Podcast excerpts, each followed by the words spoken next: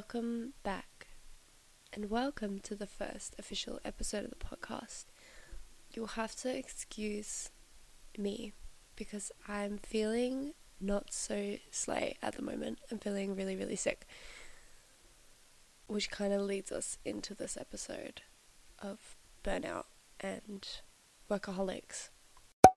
By definition, burnout has been explained as the feelings of energy depletion or exhaustion brought upon by a job, school, university, etc. Now, I want to dive straight into this because I have a lot to say. So, let's get started. Around two weeks ago, I picked up an extra job in hospitality, specifically a cafe. And this isn't the first time that I've worked two jobs at a time, but it's definitely been a while since I have worked two jobs at a time. And for those of you who don't work in hospitality, it can be quite a demanding job where you'll be working upwards of 12 hours and you're constantly on your feet. You don't really have time for a long enough break because you're worried about getting on the floor so that stuff gets done in time and usually you'll open, close, and then come back the next day. And I worked in total over the last weekend 24 hours, but this was between two jobs. Um, so I'd go from like my hospitality job in the morning and then go to my retail job in the afternoon. Now, the issue with this is I thought I would be okay with it and I thought that it would be easily accomplished because I've always had a very strong working mindset of if it needs to get done, it'll get done and I'll be fine. Like my body will be fine. And I haven't worked two jobs since like I want to say like 5 months ago. So my body's still very much getting used to working long hours because in retail you don't really get anything past like 5 hours if you're a casual. Anyway, the point being is I worked a lot and didn't really listen to my body, and now I'm getting sick, which I haven't had in a while. But I told myself, because I'm going to Melbourne next week, and I've been saving up this entire month for my trip. So I've been like pumping out shifts, and I haven't called in sick because I literally cannot afford to call in sick if I want to go on this holiday. So I've been working myself to the bone and working so much, even though I need a break. Because I have this idea in my head that, like, I'm getting a break. I'm going on a holiday, and that's my break. So I want to work as much as I can until then. But I'm not listening to my body, and I'm working myself like 12 hour days and not really taking a break I'm not really getting any sleep either. So I've like completely burnt myself out. I don't want to hang out with anyone. I want to be home alone. All I want to do is stay in bed all day. But then the moment that I do that, I feel this voice in the back of my head saying, What are you doing? You need to be doing something at all times. Like, why aren't you working? Why haven't you gone and spent this day of free time doing something with your life? Why are you staying home? And it sucks. I want to be able to spend my days off chilling out, but I literally I can't. I I feel like if I'm going to have a day off, I need to see somebody or go out somewhere or just constantly be moving. I need to go learn a new hobby. I need to go to the gym or I need to I just I feel like if I have any free time to sit down and do something, I should be doing something. I should be learning something. I should be stimulating myself. And I think it's just the pressure that you receive from other people and it's also the pressure of so- social media like the pressure of having to post and the pressure of like that you receive from others to do things for them as well. I also feel like this stems from school a lot, and I was actually talking to my friend about this today. in school, we're taught that in our spare time, when we're not at school, when we get home, we should be doing homework, reading a chapter from a book. We should be practicing something. Like, we should be always utilizing any free or spare time that we have to be studying or to be a better student or to spend time with our family. Like, we're always taught, like, we have so much that we need to do. We need to get fit and exercise, but we need to study, but we need to spend time with friends and family, but we have to, like, make sure that we're spending time with ourselves, and then we need to start doing stuff for university. Like, there's literally so much pressure put on us in high school to constantly be thinking about our future and never stop thinking and using our brains efficiently. And if you're not achieving the best grades possible, and if you're not studying every second of the day, that you are going to be a failure and you're going to end up homeless living on the streets. That is the idea they put into our heads in high school that has now turned us into these workaholics that have literally we're not able to just sit down and chill because our minds have to be stimulated every five seconds. And this also comes from social media as well. I'm not saying school is the primary reason why we're experiencing all of this. The internet has so much to do with that as well. And I catch myself doing it too. I'm not saying that I'm perfect and I don't do it as well because I absolutely do it. But I definitely feel as though school is one of the primary reasons that our generation just thrives on work and and doing things all of the time. I remember in my graduating year of high school, the pressure that was put on everyone to one, go to university slash college, for those of you who are listening in America, and two, to get the dux or like the best grade in your subject.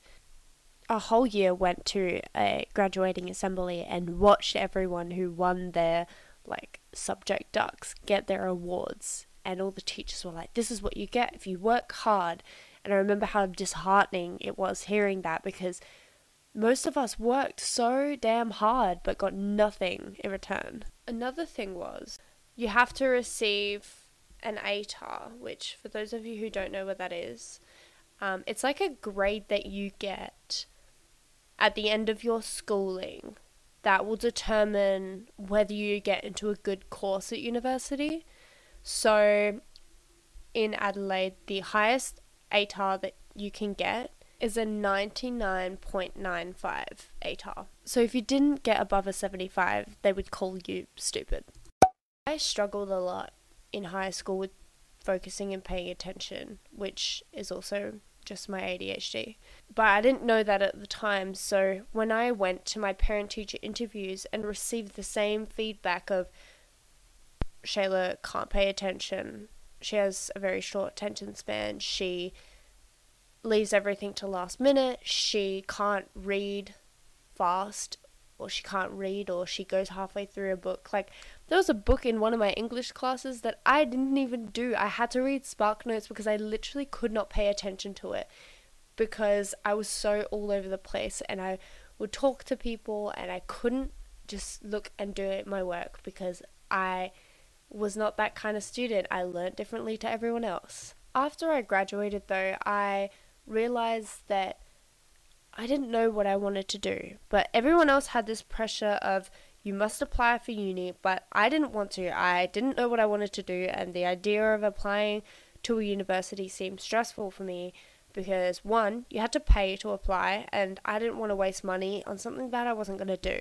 So I took a gap year, and during that gap year, I decided, okay, maybe I do want to study. So I did a bridging course in which I got a GPA from. And I ended up getting a 6.0 GPA, which basically is equivalent to like an 80, like high 80s ATAR, which compared to what I got, which is like a, a 54, that's that's pretty good. A 6.0 is pretty good. So I then went into the course that I am enrolled in now, which is medical science. However, I'm not actively studying. I know so many people from my graduating year though that started out in uni for the first semester or year and have now dropped out because the course doesn't align with what they're doing in their life anymore. Maybe they have different interests. And it just seems like such a waste of money to try so hard in high school and then now look back and think, what was the point? There was literally no point. I passed and that was great, but what was the point in working myself to the bone for something I don't even want to do anymore? And I'm not saying that if you're in school, you shouldn't try hard because I think you should try to the capacity that you can. I don't think you should work yourself to the bone, but I think you should definitely put in the effort and try and work. Don't not try. Please try in school and please try and do the work. But if you're struggling to focus, if you're struggling to learn the way that they teach you, talk to your teachers, talk to your parents, and if you don't have accommodating parents, try and just talk to somebody about switching the way that you learn that is best for you. Because you will burn yourself out at school if you're not learning the way that is best for you. Please try in school, do not give up. But if you have an assignment due the next day, don't go staying up, doing an all nighter to finish it. Message your teachers and be like, I'm so sorry, but I just did not get this done. Take the L if you need to, but do not work yourself to the bone for something that means nothing in two, three, four, five years anyway. I want to talk about some ways that you can deal with burnout. So once it's happened, you've worked yourself, you're sick, you're tired, you have no interest in doing anything anymore. I want to talk about some ways that you can get yourself out of this rut. First thing is take a day off. Call work, call the friend that you're meant to see today, call your university and say, hey, I need to take a mental health day, I'm sorry call your parents, say, I'm so sorry, but I can't keep pushing myself in the way that I am, which I know some people aren't able to do because of the kind of household they live in. And for that, I am so sorry.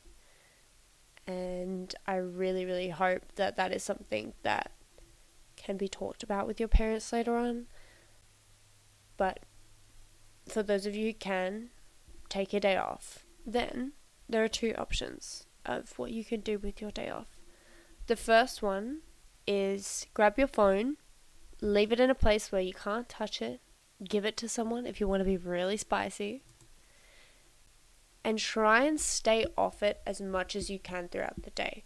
A lot of the times, burnout is created from the stimulus that we get from our phones, whether that be off TikTok, YouTube, Pinterest, I don't know, whatever you use, a lot of the time we become overstimulated and overworked from social media, and our brain gets so stimulated.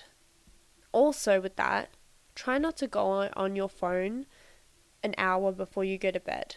You want to avoid the amount of stimulus you get just before you go to bed. So that's one thing you can do with your day off is try and minimize your phone time. The second thing you can do is go on your phone.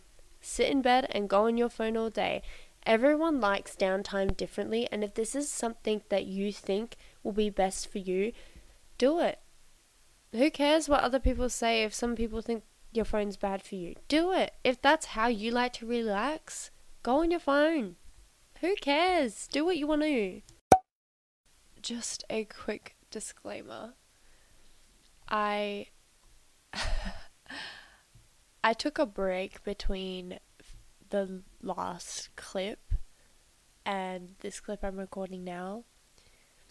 My sinus infection, I'm pretty sure it's a sinus infection, has gotten worse. So you will have to excuse how nasally I sound, which I know is super annoying when people say, but I'm not feeling great, which is my own fault. The second way that you can handle burnout and combat burnout is getting some exercise. Again, this is two sides. Some people may really, really enjoy exercise when they're burnt out, some people may not. Even just a walk, like even just putting on some music and going out for a walk can be something that's really rejuvenating. It again just depends on the kind of person you are, and that's why there's so many options for different people. This next one is probably my favorite, and I tend to do the most, is changing up your appearance. Boy, does this make me feel better. Some people should not do this. If you are a very impulsive person, you probably shouldn't be doing this. I'm a very impulsive person, so I should not be doing this, but here we are. I love changing up my appearance once I get burnt out. I speaking of which, just dyed my hair dark again, and I'm so happy about it. But yeah, middle of the burnout, do something fun with your appearance. Another option is yoga as well, which I guess could be put under mindfulness. So I feel like yoga can be such a rejuvenating thing. Even though it is exercise, you can pick and choose your yoga that will suit you the best. And there's so many videos online, there's so many places that will do guided yoga and maybe even a guided meditation, which is, in my opinion, one of the best ways to deal with burnout is meditating and journaling, sitting down with yourself and doing some journal prompts, which also leads me into this. Um, along with this episode, I will be posting seven journal prompts on my Rising Embers business page. So, along with this episode, afterwards, if you're struggling with burnout and you want a way to just sit down and write about it and reflect on it, please refer to the seven journal prompts. They should be out by the time I upload this. So, yeah, if you want something to do, my last final way of combating burnout is getting some sleep. I definitely think not only myself but many other people neglect sleep in order to fit in as much work as they possibly can. I know during school this was a big problem for me where I would constantly try and stay up late doing stuff and I would get no sleep and then I was tired and stressed, and then that that just obviously led to a burnout anyway. Please take time to just take it easy, take it slow, and actually go to sleep. If you know you have an assignment, stop it at midnight, go to sleep. Please go to sleep. It helps so much. I reckon that will be all for today's episode. I apologize if it is a bit short. Um, I am not feeling great, and I'm hoping that within the next couple episodes, as I start to get better, I can provide a better episode. I hope this one's good enough and provides you with enough guidance and assistance. There are so many ways to combat burnout, even if they seem small. Please don't dis- be discouraged if you've worked a really hard week and are just feeling tired and just want to take a break, please take that break because you're only going to make yourself feel worse at the end of it, and that is the last thing you want to do. You want to be able to work and have that work life balance where you're not pushing yourself beyond your limit and you are working to the capacity that is available to you. Look after yourself, treat yourself with love and kindness and respect, and watch good things happen for you because I promise they will. Listen to your body. You know your body the best. Do what feels right without worrying about what other people think and whether or not you're making something an inconvenience for them by taking time out for yourself. Take a breath, slow down. There is no rush, and I promise you it's going to be okay. Thank you so much for the support on last week's episode, and I'll talk to you next week. Feel free to follow us on the Gemini Talks podcast on Instagram and Rising Embers on Instagram. You can also follow my main is tagged on there if you want to. But yeah, thank you. Bye.